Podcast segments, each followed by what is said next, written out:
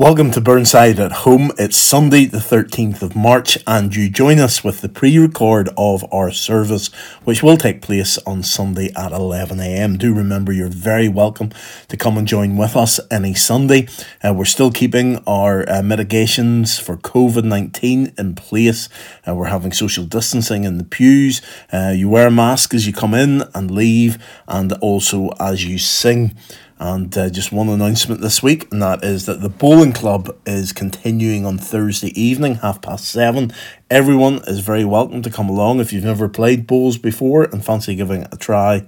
Uh, Thursday evening at half past seven. That's going to take a, a break for a couple of weeks uh, and then be back again. So let's worship uh, God together. We're in this series uh, for Lent, and um, King David gives this word of testimony in Psalm eighteen. He says, "He reached down from on high and took hold of me. He drew me out of deep waters. He rescued me from my powerful enemy, from my foes who were too strong for me. They confronted me in the day of my disaster, but the Lord was my support. He brought me out into a spacious place. He rescued me because he delighted in me." A wonderful word of testimony as to how the psalmist was lifted up and rescued by the Lord Almighty. So let's come before God in prayer together. Let us pray. Heavenly Father, as we come to you this day, we give you thanks that you are the Almighty, the one who is from everlasting to everlasting. And we thank you that you are the one who reaches down to us and picks us up out of the deep waters. We thank you, Lord, that you are the one who rescues. And Lord, that you are more powerful than our enemies, that you are too strong for anyone who would come against us. We thank you, Lord, that you are our support in the day of disaster. And therefore, Lord, we worship you and we praise you today. Lord, as we come to you in prayer, we want to remember um, Ukraine, and we pray once again for that land. Uh, we think of it, Lord, in the midst of this invasion from Russia.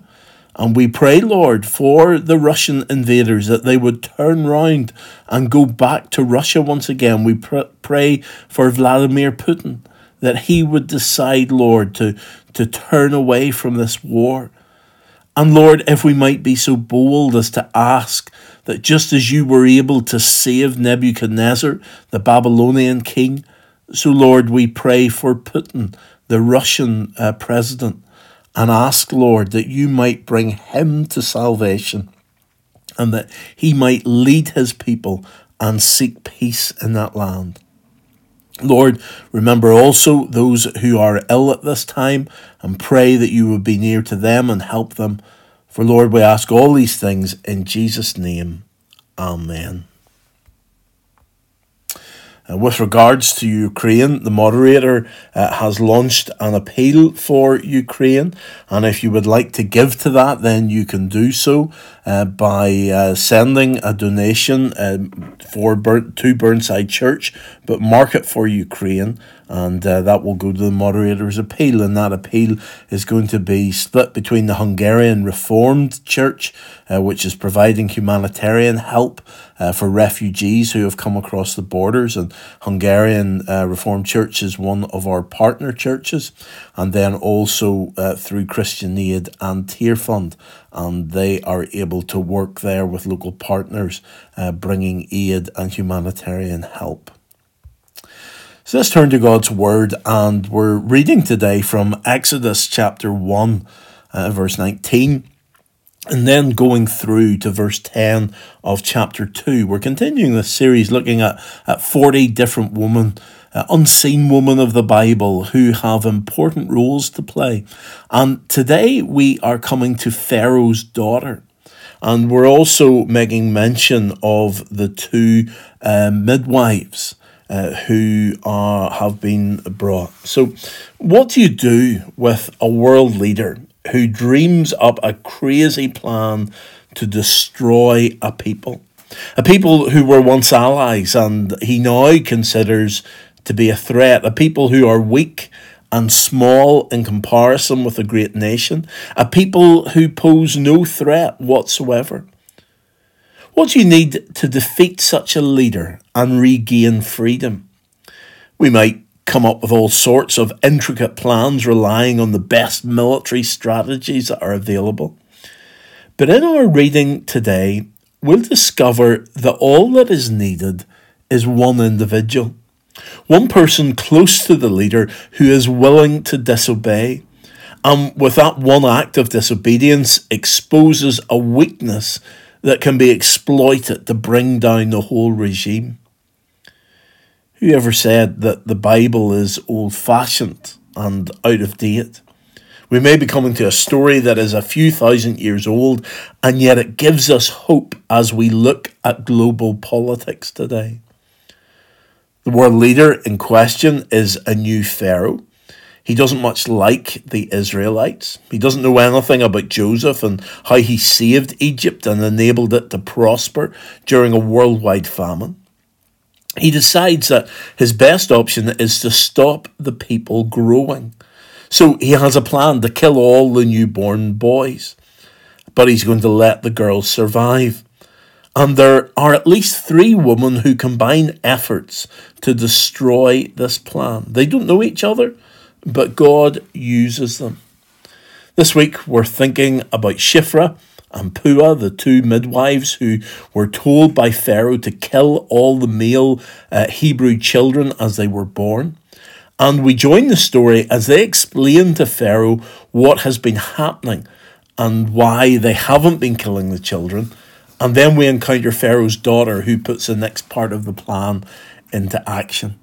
So let's hear God's word together. The midwives answered Pharaoh, "Hebrew women are not like Egyptian women. They are vigorous and give birth before the midwives arrive." So God was kind to the midwives, and the people increased and became even more numerous. And because the midwives feared God, he gave them families of their own. Then Pharaoh gave this order to all his people: "Every Hebrew boy that is born you must throw into the Nile, but let every girl live." Now, a man of the tribe of Levi married a Levite woman, and she became pregnant and gave birth to a son. When she saw that he was a fine child, she hid him for three months. But when she could hide him no longer, she got a papyrus basket for him and coated it with tar and pitch. Then she placed the child in it and put it among the reeds along the bank of the Nile. His sister stood at a distance to see what would happen to him. Then Pharaoh's daughter went down to the Nile to bathe, and her attendants were walking along the riverbank. She saw the basket among the reeds and sent her female slave to get it. She opened it and saw the baby. He was crying, and she felt sorry for him. "This is one of the Hebrew babies," she said. Then his sister asked Pharaoh's daughter, "Shall I go and get one of the Hebrew women to nurse the baby for you?" "Yes, go," she answered. So the girl went and got the baby's mother. Pharaoh's daughter said to her, "Take this baby and nurse him for me, and I will pay you." So the woman took the baby and nursed him. When the child grew older, she took him to Pharaoh's daughter, and he became her son. She named him Moses, saying, "I drew him out of the water." Amen. And we pray that God will bless this reading of his word. At the beginning of this last week, we have had International Women's Day, and we have been following our forty women for Lent. Today, we're going to think about the actions of three women. Shiphrah and Puah set up the scenario, and then Pharaoh's daughter provides the opening into the Egyptian royal household. So let's look together at how this story impacts our salvation. Egypt has a mixed past in Scripture. Sometimes it's seen as a place of safety, a place to run to in trouble and then find refuge there. At other times, it's dangerous and to be avoided at all costs.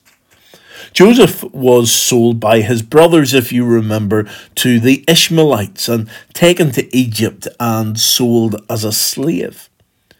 He ended up in an Egyptian prison whenever Potiphar's wife falsely accused him. He was then elevated to Pharaoh's right hand. His brothers and eventually his father left their home to find refuge with him in Egypt. And now, many years later, the Hebrews are in danger as a new Pharaoh has come to power and who knows nothing of Joseph and decides to try and kill all the male children. Even in that little scenario, there are positives and negatives to coming to Egypt. But then we can't help but think of our Saviour when we read this story. Because when Jesus was born, Herod attempted to kill all the male children who had been born within the previous two years.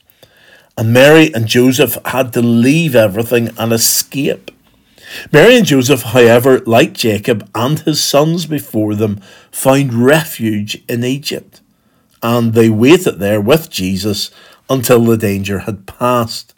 We read about it in Matthew two. When they had gone, an angel of the Lord appeared to Joseph in a dream. "Get up," he said, "take the child and his mother and escape to Egypt. Stay there until I tell you, for Herod is going to search for the child to kill him." There's a hymn that we sometimes sing that, that considers our attitude to Jesus uh, as a refugee. And uh, on Sunday, we're going to sing this hymn at the end of our service. When Jesus was a refugee from Herod's cruel tyranny, an exile in a foreign place, a child in need of saving grace, we wonder who it was God led to shelter him and give him bread. We wonder too, had we been there, would we have been as quick to share? And when we mention refugees today, we cannot help but think of Ukraine and the thousands and millions who have had to flee for safety. And we ask ourselves, we wonder too, had we been there, would we have been as quick to share? One of the most striking photographs I saw uh, this past week was a railway station in Poland.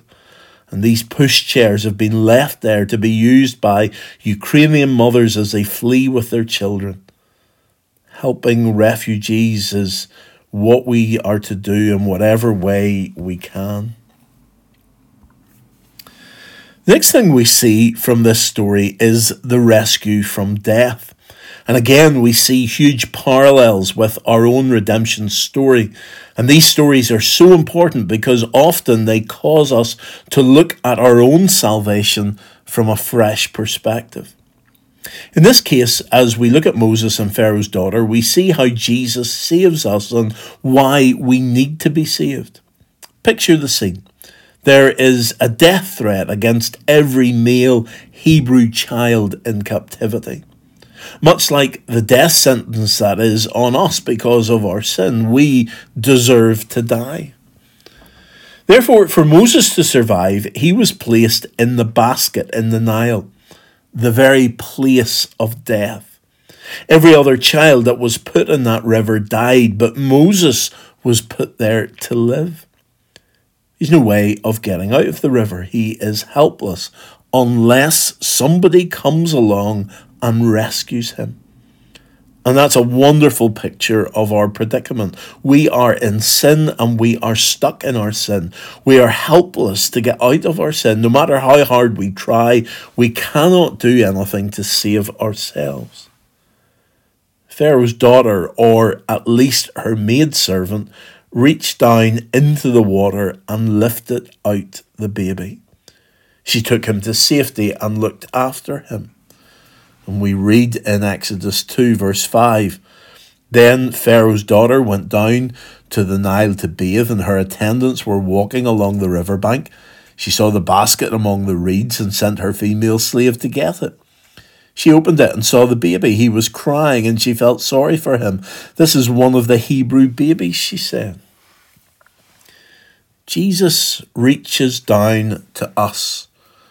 we read at the beginning from Psalm eighteen, he reaches down into the water and lifts us out of certain death, out of the pit, as we saw in Psalm forty last week, out of the lion's den, as we have recently noticed in Daniel, out of sin as he took our sin to the cross.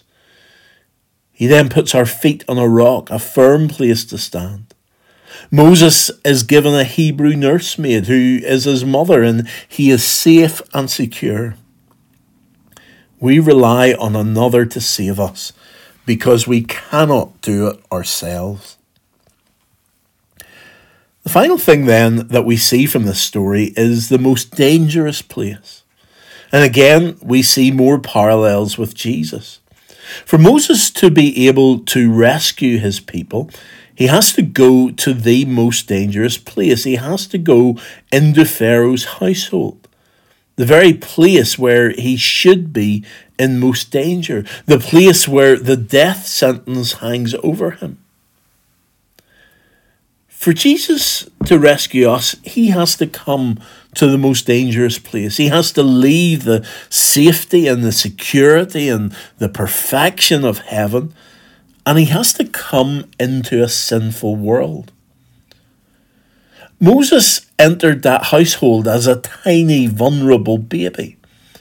And Jesus comes to earth, born as a baby laid in a manger.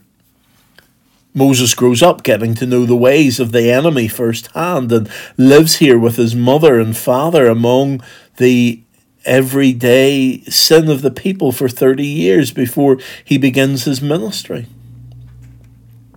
Imagine what it was like for Moses' mother to watch as he was lifted from the Nile, wondering what was going to happen to him. But when she could hide him no longer, she got a papyrus basket for him and coated it with tar and pitch. Then she placed the child in it and put it among the reeds along the bank of the Nile. His sister stood at a distance to see what would happen to him.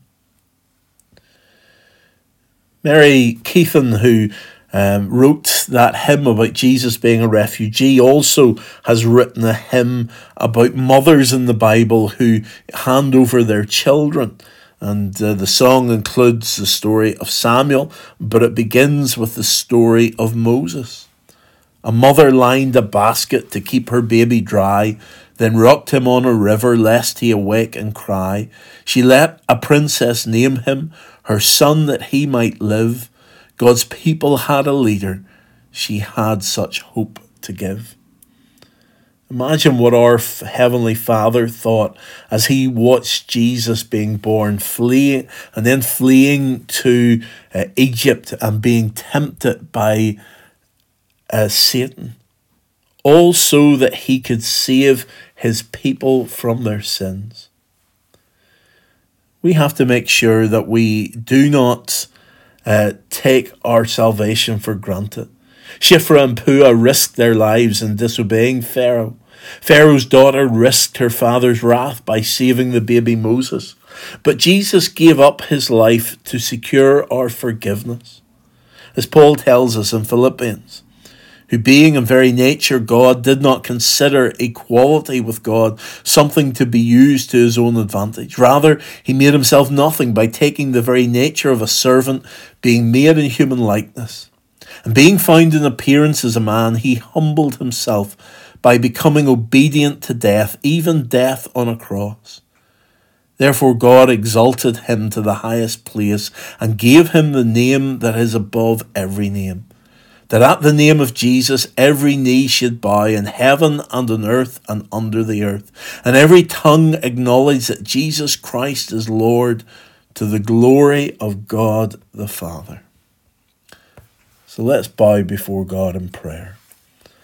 Heavenly Father, as we come to you this day, we give you thanks that you have sent a Saviour to redeem us. We recognize, Lord, that there is nothing we could do ourselves to save ourselves, but we turn to you and we trust in you and we find help in you.